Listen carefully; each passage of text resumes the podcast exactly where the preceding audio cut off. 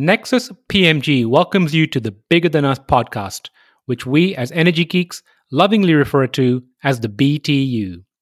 Bigger Than Us is a podcast that focuses on ideas that will shape the future of our planet and ultimately our existence.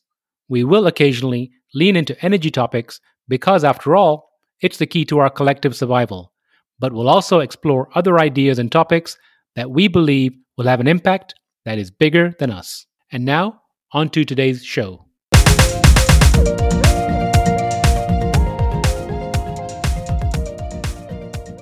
Hello, and welcome to the Bigger Than Us podcast. I'm your host, Raj Daniels, and today I'd like to welcome Rob Niven to the show. Rob Niven is the founder and chief executive officer of Carbon Cure Technologies, the global leader in carbon dioxide utilization technologies for the concrete industry. Rob has the simple goal of making concrete sustainability both profitable and easy for industry. Under his direction, Carbon Cure and its partners are achieving their mission to reduce 500 megatons of CO2 emissions annually. Rob, how are you doing today? Well, I'm doing great. I can breathe again. I'm just so happy to see the air clear and some of these wildfires to come under control. It was it's pretty difficult there for a week to see see what it was doing to our atmosphere. So, where are you currently located?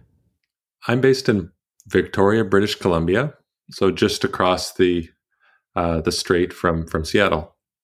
And so you saw the smoke all the way up there.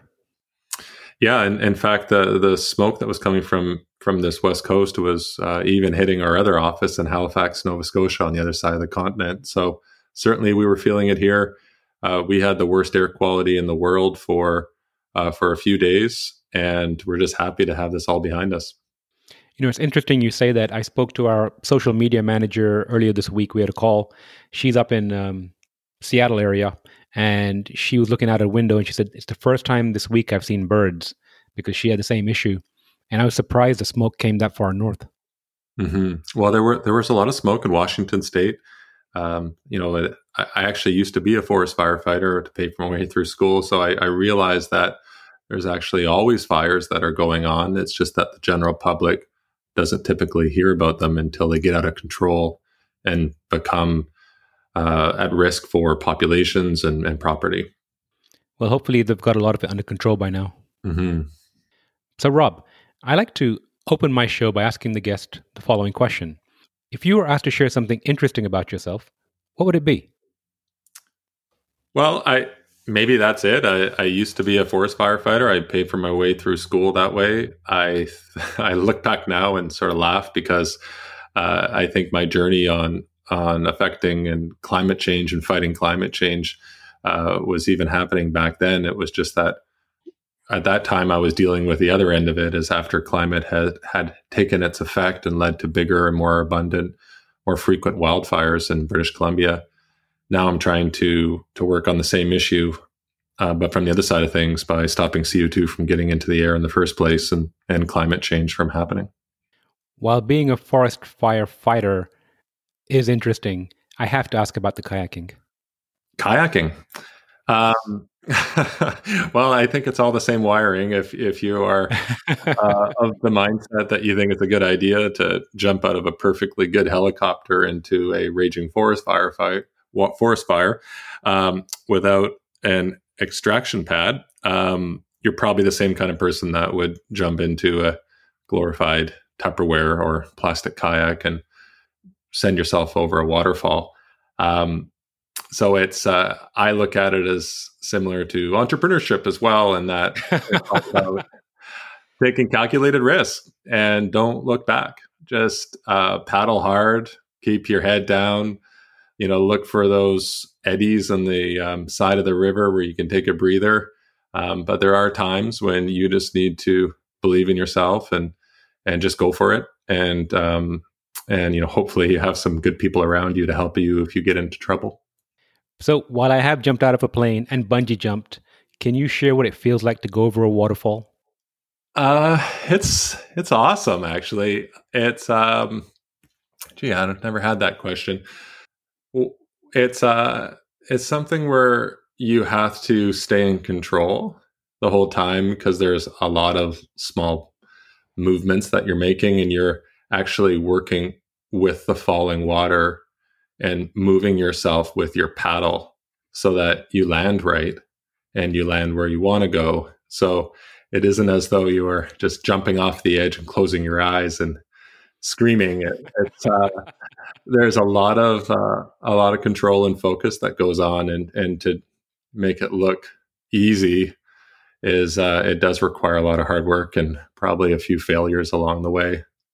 You know, I'm imagining that scene from that uh, Harrison Ford movie when he jumps over with Tommy Lee Jones. Oh, um, that's that one with the uh, convict. Uh, forget the one. Yeah, I know the one you mean. Yeah, but but those scenes, I mean, the, the adrenaline rush just just watching those movies. So I appreciate you sharing that um, story there. You're welcome. So you mentioned carbon capture earlier.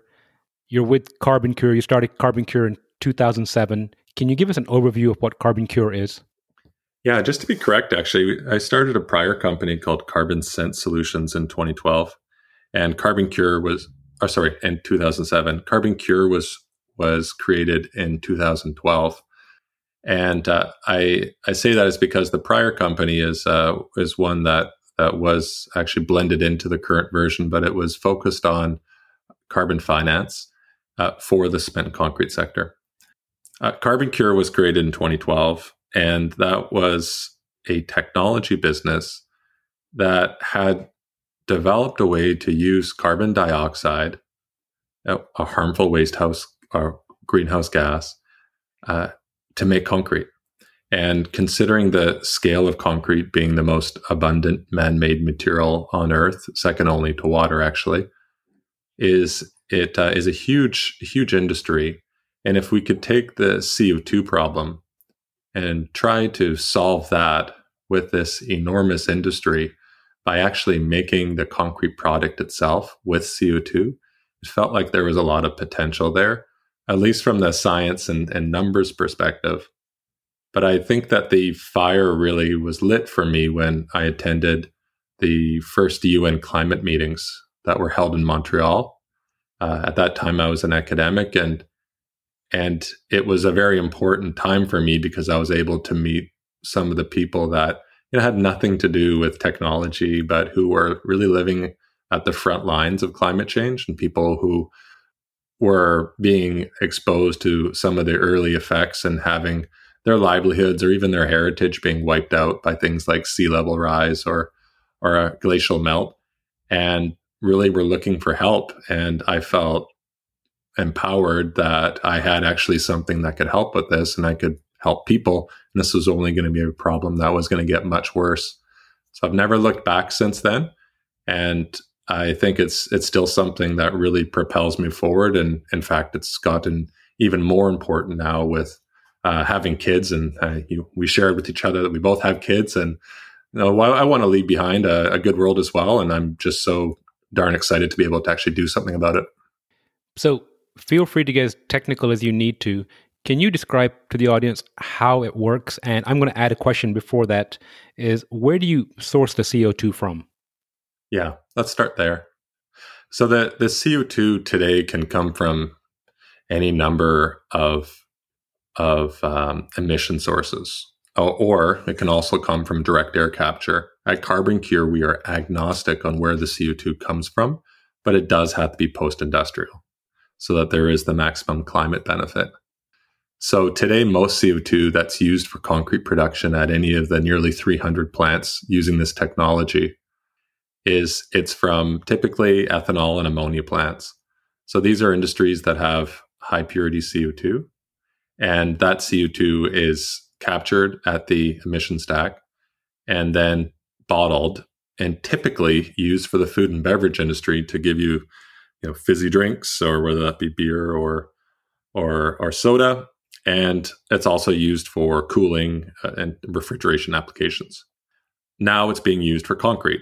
But unlike some of those other applications once you open up that can of whatever you're drinking that co2 is released. Or once that that product is cooled is that co2 is released. And in this case it's permanently mineralized as a nano calcium carbonate within concrete that provides concrete a performance benefit. So if you were to go to any of the 100,000 concrete plants around the world, they would all actually look about the same.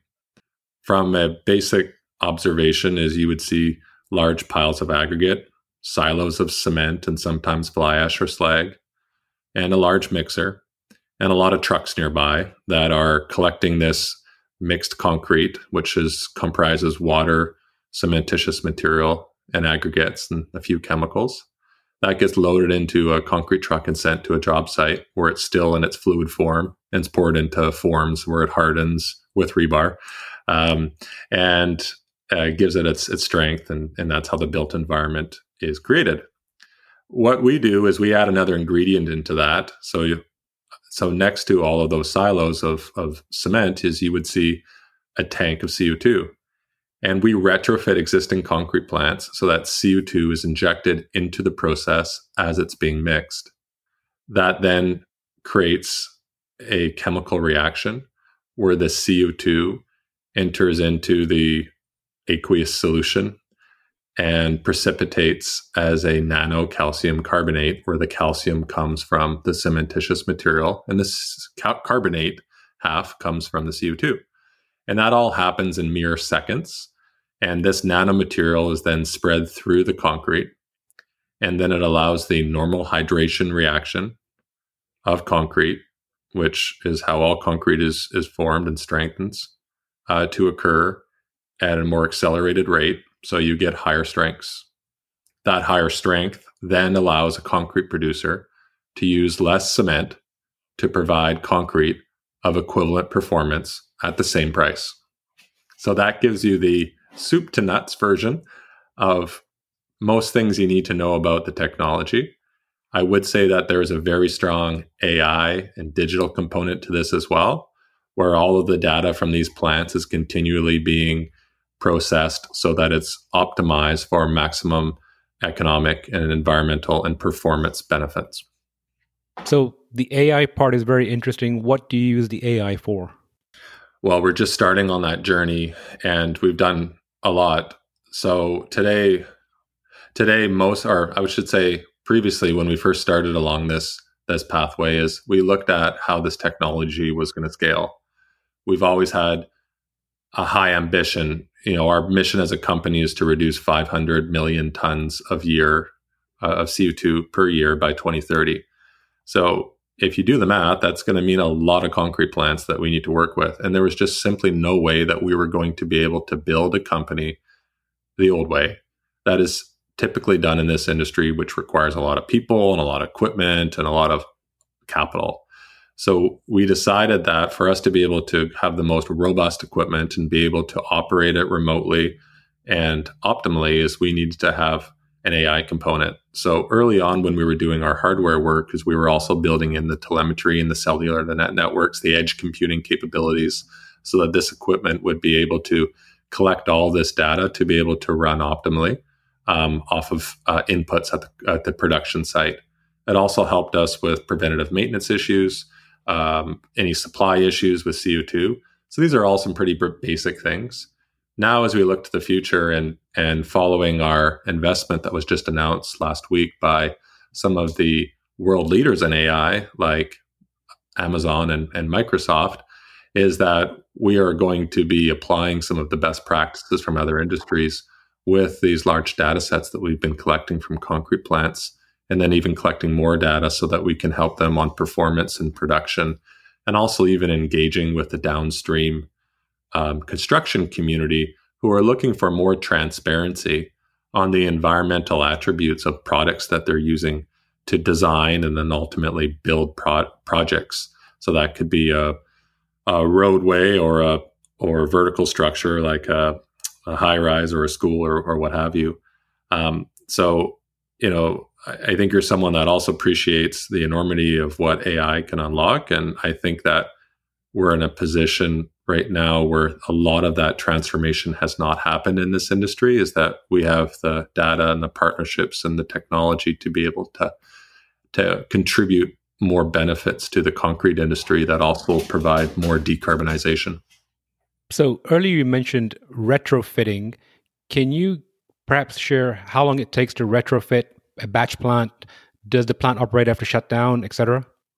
Yeah, I would I would point people to come visit and our website and and download our our ebook, which we call our 500 megaton roadmap. And it really lays out a lot of the principles on how we design technology so that it really works for the needs of concrete producers. And one of the things that we talk about is retrofits. In fact, that's one of our key tenets is that this industry doesn't have an appetite for high capex expenses on new plants or just even high capex retrofits, and certainly not any impacts onto productivity of the plants or downtime, whether that be from the installation process or just issues with equipment. So these are things that we had a lot of insights on since many of us did come from the industry, because we knew how important this was for this industry that is extremely low margins and high volume. So our retrofits today are done in less than a day. Uh, we don't even disrupt production, so a lot of the equipment is is all uh, t- installed on site without disrupting day to day production. And after the shift is over, there would be the final hookups, including the electrical and and um, telemetry hookup. But all that can be done very easily, which allows us to scale at the rate that we need to scale to meet our 500 megaton challenge. And I will put a link to the ebook in the show notes. You mentioned telemetry earlier, AI. Are you looking into or have you worked with smart dust? No. So, smart dust are actually nanoparticle transmitters that they're saying can eventually be put into concrete and they send signals at certain periods of time to essentially prevent obviously catastrophic events, but also maintenance requirements and should there be any kind of problems within the mixture itself. So I didn't know if you're doing anything in that area. I think it's certainly interesting. I'll look into that. I, it uh, it would be complementary to the direction that things are moving in the industry, where there there's certainly a need for in situ data of the concrete itself. And there are companies that who are doing sensors um, to be able to track some of the material changes of concrete as it matures. And that this would certainly be within that space. Uh, we know some of the other sensor companies in the area, and we think that it's it's definitely interesting. I'm, I'm not familiar with Smart Dust itself, but this would just be taking that and downsizing it even further, which which sounds really cool. I'd, I'd like to learn more about that.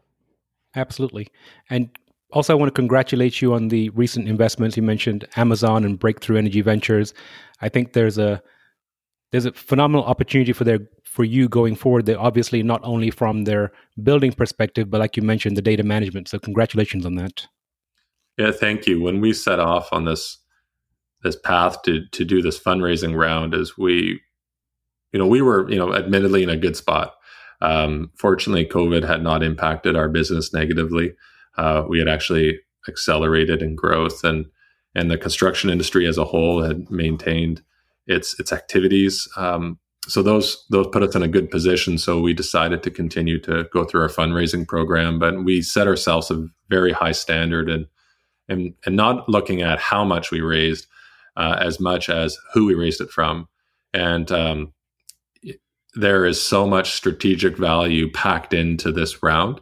That includes some some wonderful investors that go beyond Amazon and Breakthrough, and include uh, Microsoft and BDC and Thistledown, the family office of Shopify, and some some very important prop tech funds that represent some of the leading property developers from targeted markets that we'll be expanding into, such as Asia and Europe, where they're able to create that type of demand pull dynamic for that early market entry activity and who are seen as leaders. All of these are seen as leaders, and not only things like construction and digital, but on climate.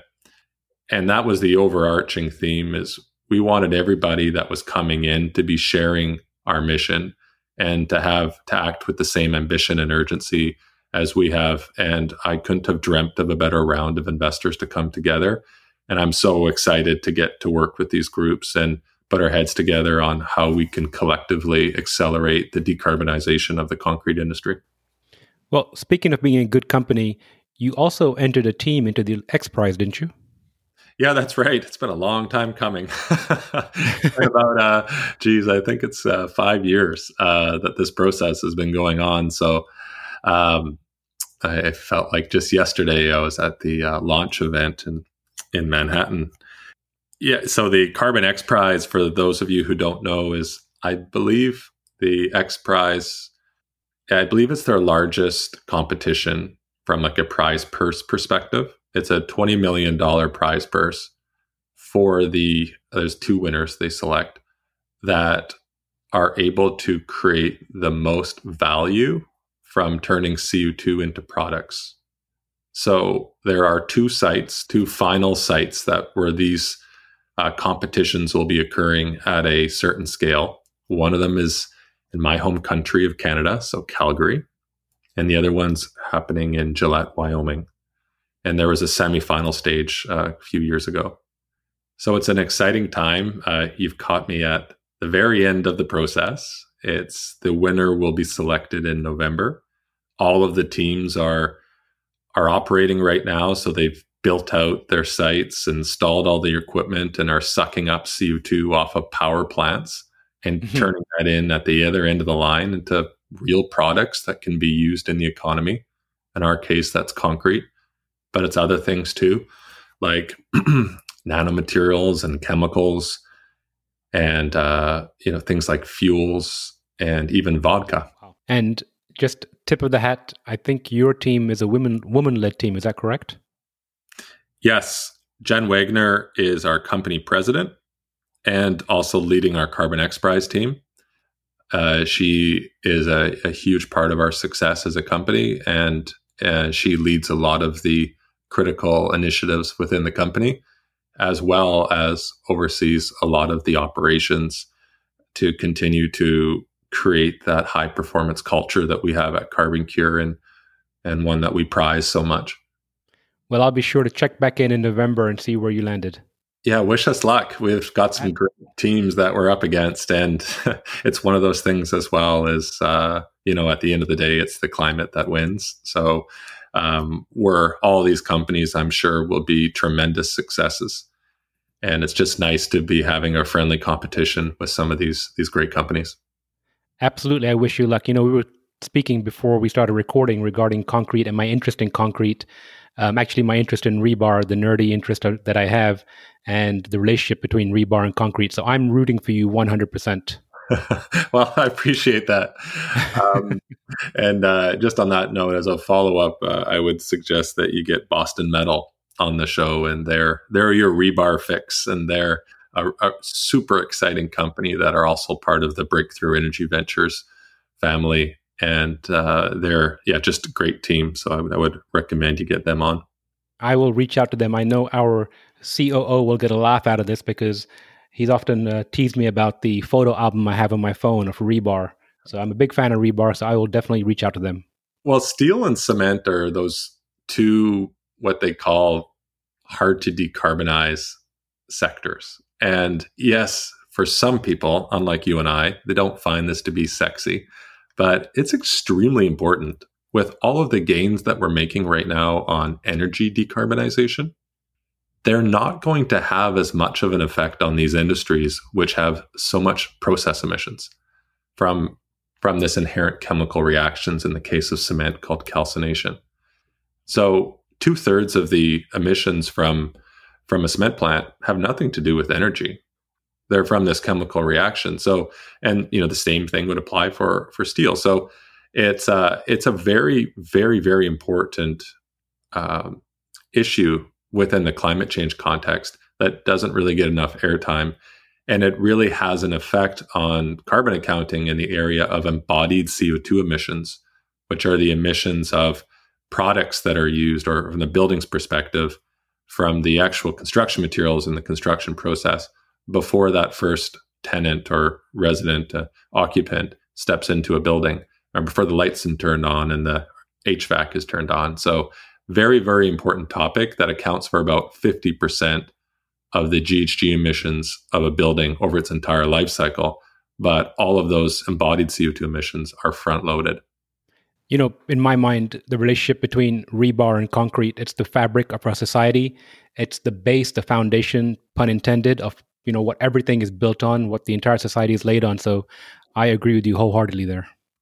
Yeah, but it, you know, like the air we breathe, we pay no attention to it, and we take it for granted. But it's it's a really important industry but it's also one that has a very consequential impact on the climate and it can't be overlooked any longer. We certainly need concrete. It's a wonderful product. It's resilient and but we need to make sure that it's being decarbonized at the extent that's necessary for us to meet our climate targets so that we can we can live this wonderful life that we have of certain uh, standards i agree so i'm going to switch gears here get to the crux of our conversation, which is the why behind what you do. You mentioned the firefighting and your interest in the environment, but what drives you? What motivates you to keep going on this journey? A lot of things. Um, you know, where I, without any particular order, like this is starts off. It's deeply personal. Like this is not a job uh, it's something that I I love, and in some ways, I feel like I have the best job in the entire world, and I and I mean that from the bottom of my heart.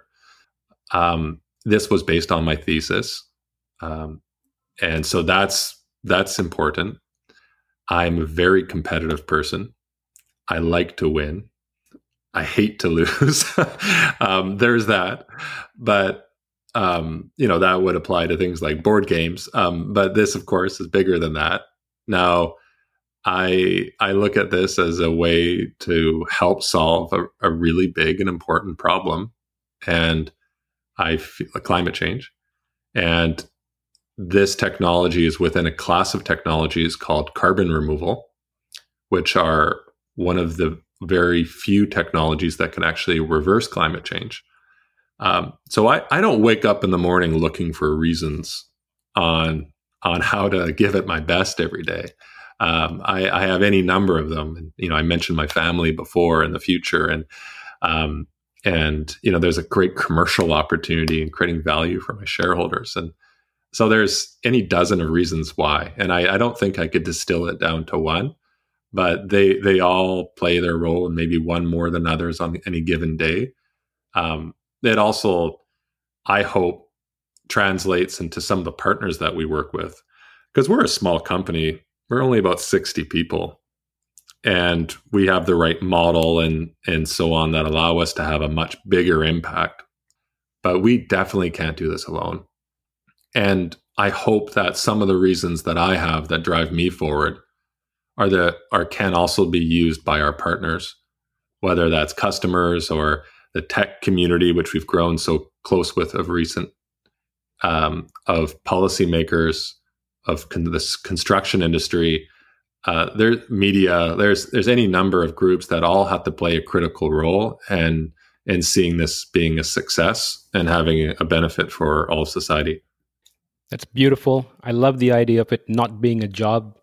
Feels like it's just part of you. I feel the same way about the work I do.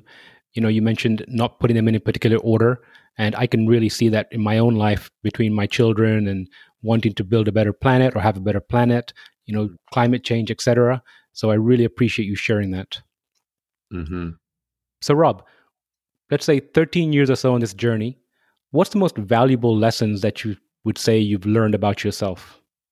I think, um, you know, sounds a bit cliche, but you do learn to trust your instincts.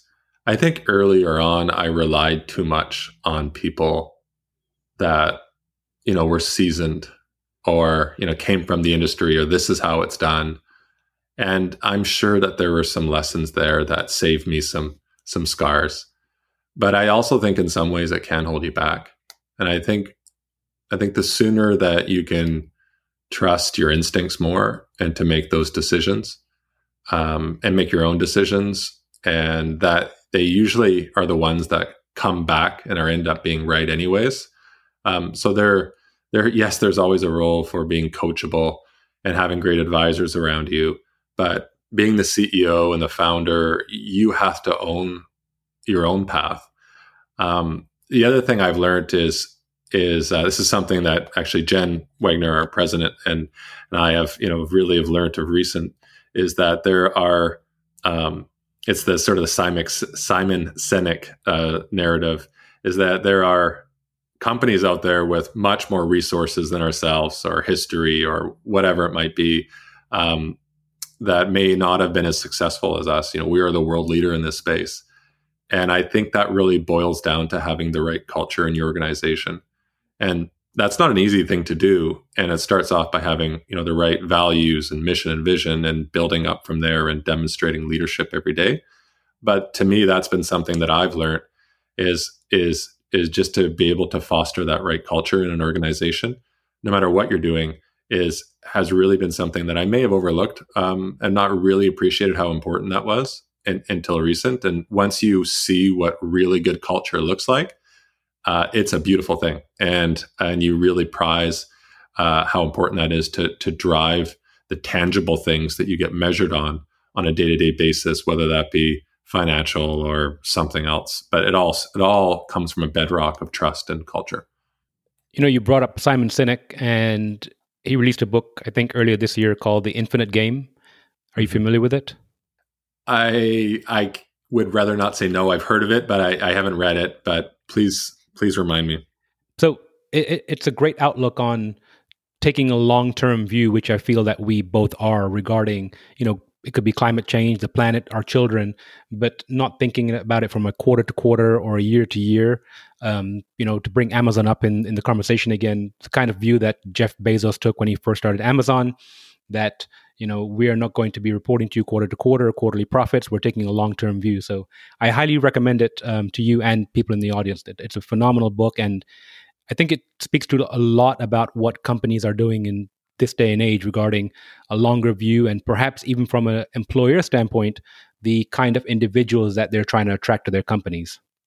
Yeah i as the guy who you know is you know where the buck stops it's uh it's an interesting concept and i i do remember now the the concept here. I'll have to give it a read but it it does take courage um to be able to say things like that uh where there is always this um, demand for that continuous validation that you're on the right track, especially if you're not profitable, uh, and that there are there is investor money and people are looking for for progress. So it's uh yeah, it's an interesting thing, and and I think that all CEOs have to find that balance uh, somehow. But there always has to be a portion of the long game. Otherwise, you'll be redundant before you're meaningful.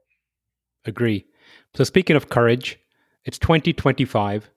What does the future hold for CarbonCure? Well, we we look at the future in in two pillars, uh, and they all point towards our our mission, our 500 megaton mission by 2030. Um, so we you know we have to be by that time about halfway there. What that will look like is us having a very broad uh, adoption of CarbonCure in plants in all of the main economies. Uh, we're already on three continents today, and we still have a lot of growth to do. We have to have developed and nurtured those right partnerships that are allowing us to to scale up our our reach. But just having our existing technology and more and more plants isn't going to be enough. So there, our other pillar is about innovation. So we we have uh, four products that are in our in our development pipeline. Uh, our reclaimed water technology was just installed. Our first commercial unit was installed uh, a couple months ago. It's also being it's also the technology we're using for our Carbon XPRIZE. Uh, so we need to have more and more of these systems installed. Uh, we need to have policymakers and regions that we're supporting uh, putting in place the enabling policies for accelerated growth of low carbon concrete uh, just like what we've we've seen happen in places like Hawaii and most recently happening in the state of New York with the Low Embodied Carbon Concrete Leadership Act. We see a lot of that blueprint being adopted by other economies. Um, and I would certainly look for um, other innovators to be finding other compatible technologies that can be used in conjunction with what we're doing. So I don't know if that's enough detail, but I, it it does in my world fall into you know innovation and deployment. It absolutely does. Can you speak to your reclaimed water technology? Well, along the journey of developing this technology, you have to start from scratch. Like we weren't following anyone. We were creating what we were doing from fundamental science. And I'm originally a chemist, and then this was my engineering thesis. Um, but I think developing all these sort of first principles understanding of how CO2 reacts with cementitious materials and looking at it from the lens of that's great that you can create environmental benefits, but that's almost worthless unless you can create the economic and performance benefits as well. It's easy to drive a lot of CO2 into concrete, but it makes the concrete poor quality and it costs more money. It's like no one cares. So, I guess what I'm saying is that we've developed ways and understandings uh, how we can use CO2 in other ways. And in this case, for the reclaimed water unit, is that we looked at concrete plants and all the producers that we're working with and we listened to them. And everybody was complaining about how do they treat their their reclaimed water. And if you fly over any concrete plant, you'll notice these big ponds, these settling ponds, or sometimes it's a mechanical system called a reclaimer. But at the end of the day, they have all this slurry they have to deal with.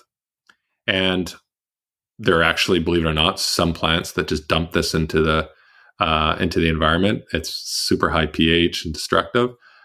Uh, obviously, that's not gonna gonna gonna last. And a lot of them just treat it for pH and then dump it.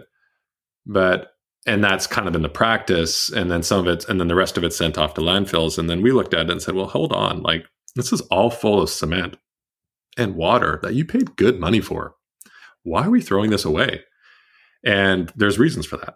There's performance limitations. There's things like set time and water demand and, and variability. And um, those things were not operable. But we found out a way from our understanding of CO2 that we could actually use one waste product to treat another waste product so that it could be used to make concrete so that you needed less virgin material. So this is the hallmark of circular economy thinking and and uh, it took us about two years to develop this and did a lot of pilots in the field. And and now we're really excited to be deploying this.